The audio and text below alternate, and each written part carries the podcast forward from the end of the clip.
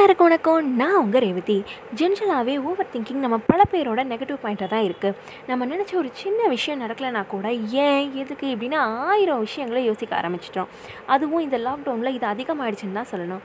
ஏன்னா நம்ம யார் நினச்சதோ இப்போ நடக்கிற சூழ்நிலை இல்லை தான் சிலர் ஸ்கூல் லைஃப் காலேஜ் லைஃப்பை மிஸ் பண்ணிகிட்ருக்காங்க ஃப்ரெண்ட்ஸோட மிஸ் பண்ணுறாங்க அதனால ரொம்ப தனியாக இருக்க ஃபீல் பண்ணுறாங்க சிலர் வேலை தேடிட்டு இருந்திருப்பாங்க. இல்லை இருந்த வேலை போயிருக்கலாம். இனி வேலை கிடைக்குமா? நம்ம கெரியர் அவ்வளோதானா நம்ம லைஃப் முடிஞ்சு போச்சான்ற அளவுக்கு யோசிக்க ஆரம்பிச்சிட்டாங்க.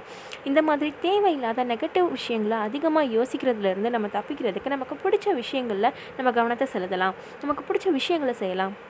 அதனால் என்ன யூஸ்ன்ற யோசிக்காமல் நம்ம மனசு ரிலாக்ஸ் ஆகுதான்னு மட்டும் பார்க்கலாம்.